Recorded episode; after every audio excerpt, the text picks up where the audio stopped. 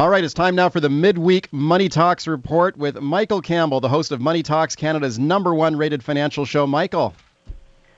Boy, is there a lot of stuff to talk about. there is. There's a lot of stuff going on out there for sure. I mean, North American markets sold off hard this morning. Yeah. Over fears of China's economic outlook. And you got new lows in oil prices. The Canadian dollar trading under 76 cents. Canada's uh, our China's stock market continuing to fall despite major moves by the government there. So let's get into all this stuff, Mike. I mean, first of all, let's start off with the sell-off in the Toronto Stock Exchange. What's behind that? Well, one of the things to remember is how they comprise that exchange, and about a third of that is oil related. And so when oil has a bad time and oil stocks, et cetera, have a bad time, it's pretty tough for the TSX uh, to stay buoyant. The other thing that kicked in today also was, you know, was a pretty weak day on the financial sector, like the Canadian banks were selling off.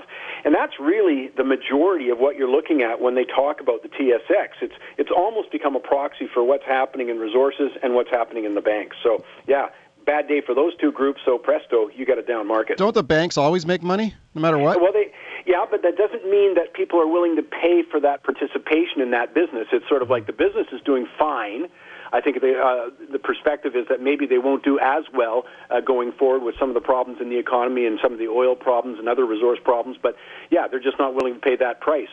Plus, the other thing, very quickly, there's reasons. There's a lot of reasons why people sell, and we've been in a credit-related market problem uh, really since 2008. So sometimes people just sell to raise some cash to get in the sidelines. Let's talk about oil, Michael. It traded under $41 today. A lot of people are wondering where's the bottom here. Well, one of the surprises I got in the last week is how much the supply side, Mike, has in- increased. I mean, we are all talking 2 million extra barrels a day we're getting produced, but no, that number looks like it's got to 3 million now. And uh, so that's obviously a bad side of that equation. The other side is we just got numbers earlier this week where Japan's economy clearly contracted in the second quarter. We've been talking a ton about China.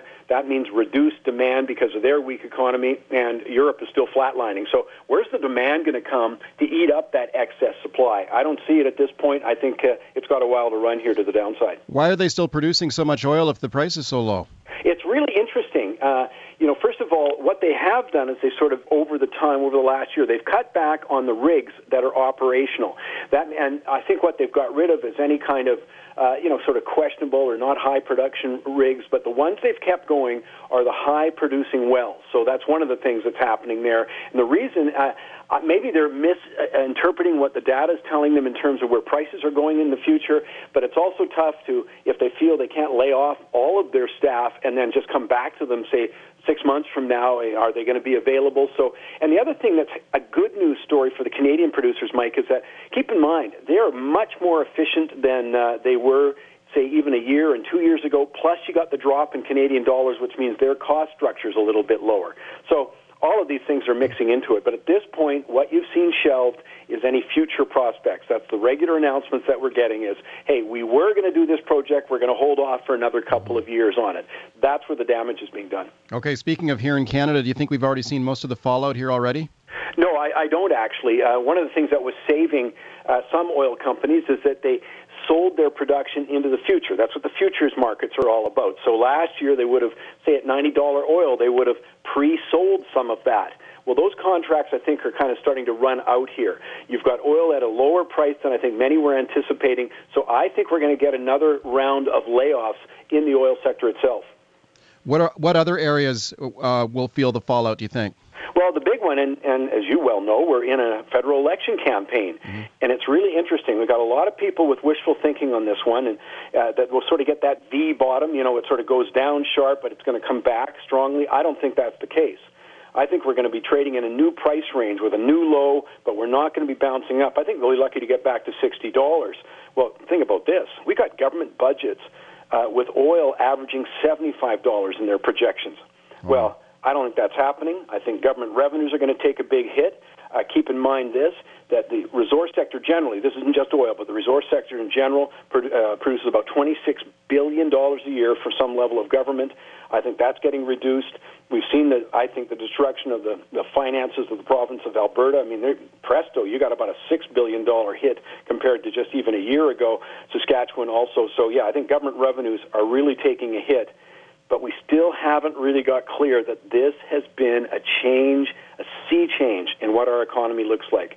we're in an extended downturn in commodities, and that's going to cause some some hardship. Michael, let's finish up with a little personal finance. What do you think people should be doing right now? Well, I hope, you know, to be honest, I hope they were doing what we suggested for quite a while in Money Talks, which we didn't like the loonie, so we liked the U.S. dollar. We liked only high quality dividend paying stocks, and we did not like resources. So I hope they've been doing that. But here's the thing, Mike. I am worried about uh, the markets going forward here. I think we're already in a correction at this point. So if it was me, and one of the things I continue to recommend is keep talking with your financial advisor. Make sure you are not taking more risk than you can afford, either emotionally or financially. So imagine what it looks like if the market drops 10% from here or 15%. Hey, if that produces too much heat, then get out of the, especially the high flyers. Again, I think what will happen is you get these kind of downturns, people automatically want to protect their profits rather than cut their losses. So I, I personally have been saying this for uh, oh, the last only month and a half that I thought you really should be getting out of uh, some of the high flying stocks and sort of hunker down a little bit. There's nothing wrong with cash in this environment. I went out, I went out the other day, Michael, on a total impulse decision. I bought a couple of little gold coins, one of those maple leaf coins. You think that was a dumb thing to do?